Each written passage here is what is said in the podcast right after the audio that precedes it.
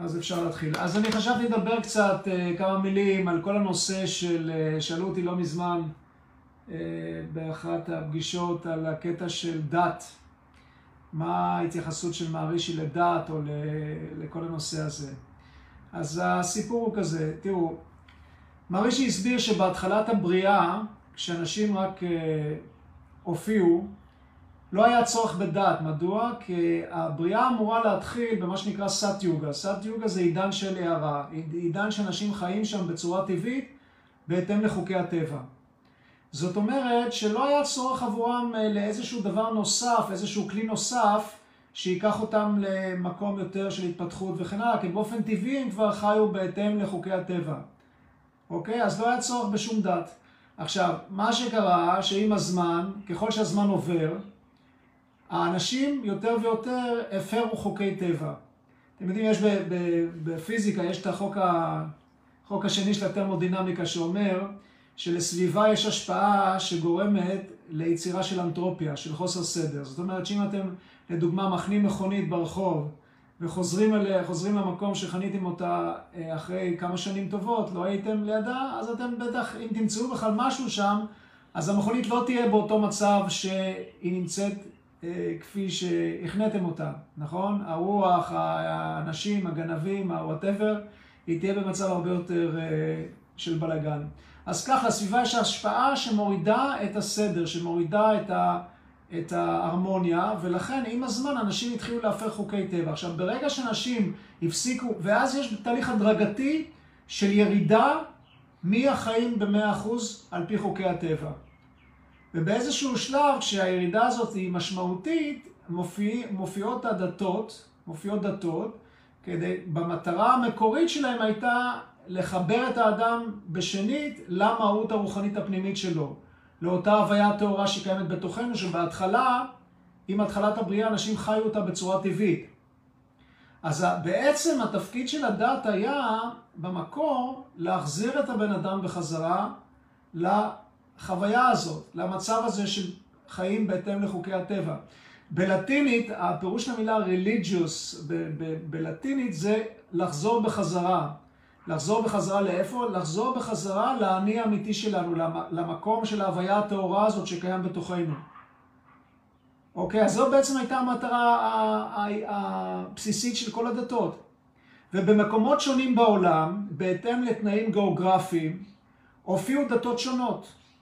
אז בהתחלה הדתות שהופיעו היו יותר קרובות כאילו לחוקי הטבע, יותר קרובות לאמת השלמה הזאת, שאנשים חיו אותה בצורה טבעית, ולאט לאט ככל שעבר הזמן, הדתות גם כן התרחקו יותר ויותר מהמצב האידיאלי הזה של חיים הרמוניים בהתאם לכל חוקי הטבע.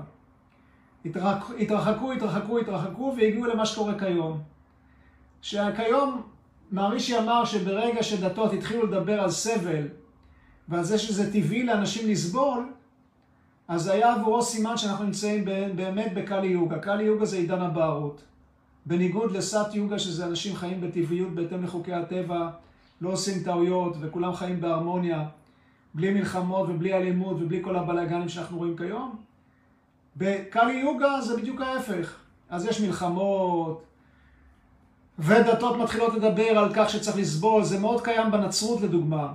בנצרות, בקתולי, בגישה הקתולית, יש את העניין של הסבל, הוא מאוד חזק, שבגלל שישו סבל, אז גם בני אדם צריכים לסבול וכן הלאה. אתם יודעים, לא צריך להרחיב את הדיבור על, על, הנצ... על האסלאם, ששם בכלל יש את הסילוף הזה של השהידים וכל הסיפורים האלה של אה, למות על אה, קידוש ה... וואטאבר, כל השטויות האלו. בקיצור, מה שאנחנו רואים שהדתות, מה שקרה להם, הם התחילו להדגיש יותר ויותר רק את הצד החיצוני של העבודה הדתית, של המצוות, של תעשה את זה ואל תעשה את זה וכן תעשה את זה ולא תעשה את זה. זה התחיל להיות הדגש, הם איבדו, מריש הסביר, הם איבדו לגמרי את המהות הרוחנית הפנימית שלהם, שהייתה בעצם מבוססת על החוויה הטרנסצדנטלית הזאת, על החוויה הפנימית הזאת, שאנחנו חווים במדיטציה שזה לא סתם שקט, אלא בעצם המהות הרוחנית של הבן אדם נמצא שם, האלוהי שבין, שבאדם נמצא בעצם במקום הזה. וזה הלך לאיבוד. וכשאנחנו מסתכלים היום על הדתות בעולם, התמונה מאוד עגומה. וזה בכל הדתות.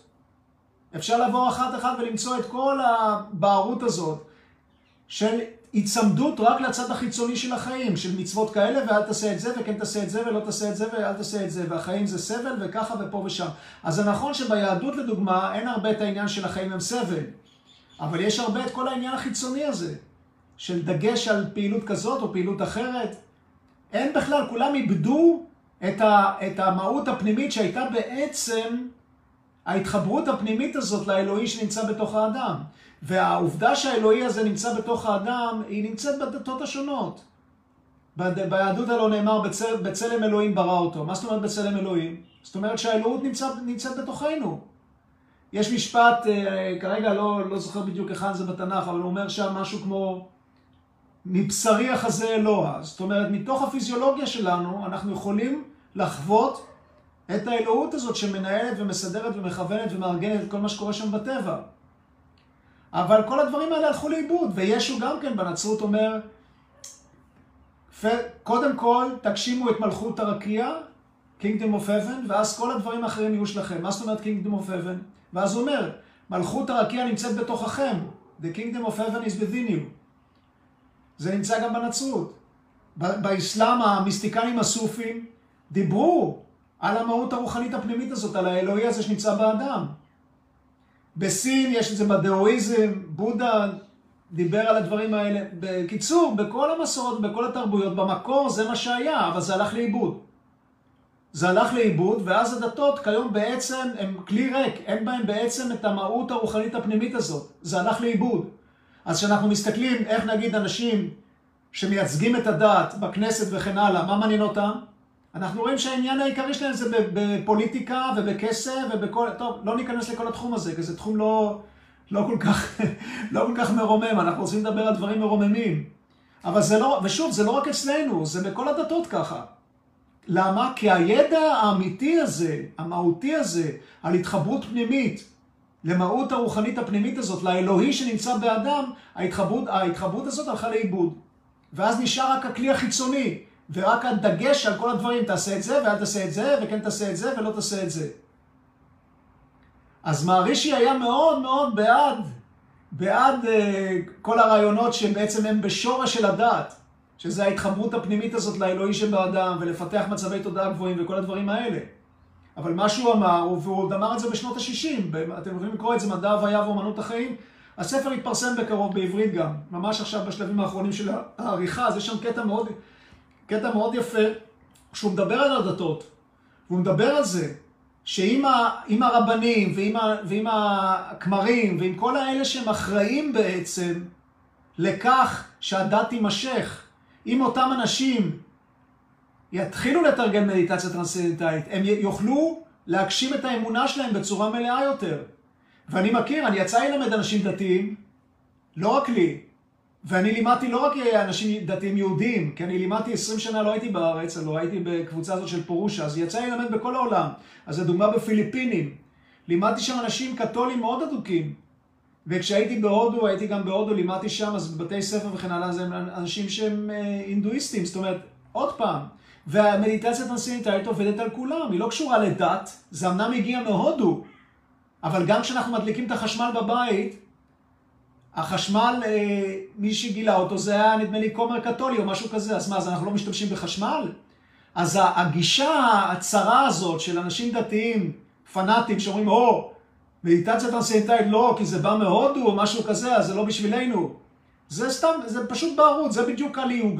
זה בדיוק הגישה של בערות. שלא רואה שמעבר לשינויים, מעבר לשינויים הגיאוגרפיים שגרמו לדתות שונות להופיע במקום כזה או במקום, במקום אחר, יש איזושהי אמת אחת. יש אמת אחת. הלוא אם, מישהו מאמין באלוהים, אז מה? אז האלוהים של הנוצרי הוא שונה מהאלוהים של היהודי או של האלוהים של המוסלמי? הלוא זה, זה טיפשות לא נורמלית. אם יש כוח אחד, אם יש אנרגיה אחת שנמצאת בכל הבסיס, בבסיס של כל הדברים בבריאה, אז זה אחד. אז, אז בוודות יש משפט נורא יפה שאומר, המציאות היא אחת, האמת היא אחת, אנשים קוראים לה בשמות שונים. וזה בסדר, זה תמיד, זאת אומרת, תמיד יהיו בהתאם לתנאים גיאוגרפיים, בהתאם לתרבות, בהתאם לשינויים, יהיו תיאורים שונים של המציאות, אבל מבחינה מהותית, הכוח האינסופי הזה, או האנרגיה האינסופית, או האינטליגנציה האינסופית הזאת, שאנשים קוראים לה אלוהים, שנמצאת בבסיס הבריאה, היא זהה, היא שווה. ואם אנשים לא חווים את המקום הזה, אז הדת הופכת לכלי ריק. היא הופכת רק לכל מיני דברים חיצוניים שאנשים כן עושים או לא עושים, מתוך פחד או מתוך אה, מוסכמות חברתיות או כל מיני דברים כאלו. ואז אנחנו רואים מה קורה בעולם, שבשם הדת אנשים הולכים ומפוצצים את עצמם, או בשם הדת אה, אנשים מפיצים אה, שנאה ובערות. אז זה עצוב, אבל אין מה לעשות. מה שאפשר לעשות זה שיותר ויותר אנשים ילמדו מדיטציה, יתחברו למקום הזה בתוכנו, לאלוהי הזה שנמצא בתוכנו, שכשאנחנו חווים אותו פה, או כשאנחנו חווים אותו ב, בארץ מוסלמית, או בארץ אה, בודהיסטית, או בארץ נוצרית, זה אותו מקום. האלוהי הזה נמצא בכל מקום. האלוה... אם יש אלוהים, וברור שיש אלוהים, אז הוא מניע את הבריאה ומחליף וגורם לכל השינויים בטבע ולכל האינטליגנציה האינסופית הזאת, גם פה וגם בארץ מוסלמית וגם בארץ אה, נוצרית. הוא נמצא בכל מקום, וכל הרעיון הוא באמת, בספרות הוודית, לפתח מצבי תודעה גבוהים, זה להביא את הבן אדם למקום כזה, שבאופן טבעי הוא יפעל על פי הרצון האלוהי, על פי אותה אינטליגנציה אינסופית שקיימת בטבע. היכן נמצא הרצון האלוהי הזה? הוא נמצא גם בתוכנו, אבל היכן הוא נמצא בתוכנו? הוא לא נמצא בתוכנו בתוך הסבל, בתוך המתחים, בתוך הלחצים, בתוך הבלאגן הזה שאנשים חווים כל הזמן, הוא נמצא מעבר לכל הדברים האלה, הוא טרנסצדנטלי. וברגע שאנחנו חווים את המקום הזה, זה המהות האמיתית של הדת. טוב, אני התלהבתי, כי זה נושא, זה נושא קצת uh, עצוב, הבערות הזאת, של השוני הזה, שאנשים uh, אומרים, אני כזה ואני מוסלמי והוא יהודי והוא, והוא בודהיסטי. אז נכון, נכון שיש הבדלים בתרבות ובאקלים ובמקום שאנחנו חיים, וזה תמיד ימשיך להיות, אבל מעבר לכל השינויים האלה יש משהו משותף. והמשהו המשותף הזה זה האלוהי שנמצא בתוך האדם. ואם אנשים שהם אמורים להיות אנשים מפותחים, אנשים דתיים, לא רואים את זה, אז זה בדיוק המאפיין של קלי יוגה, של עידן הבערות.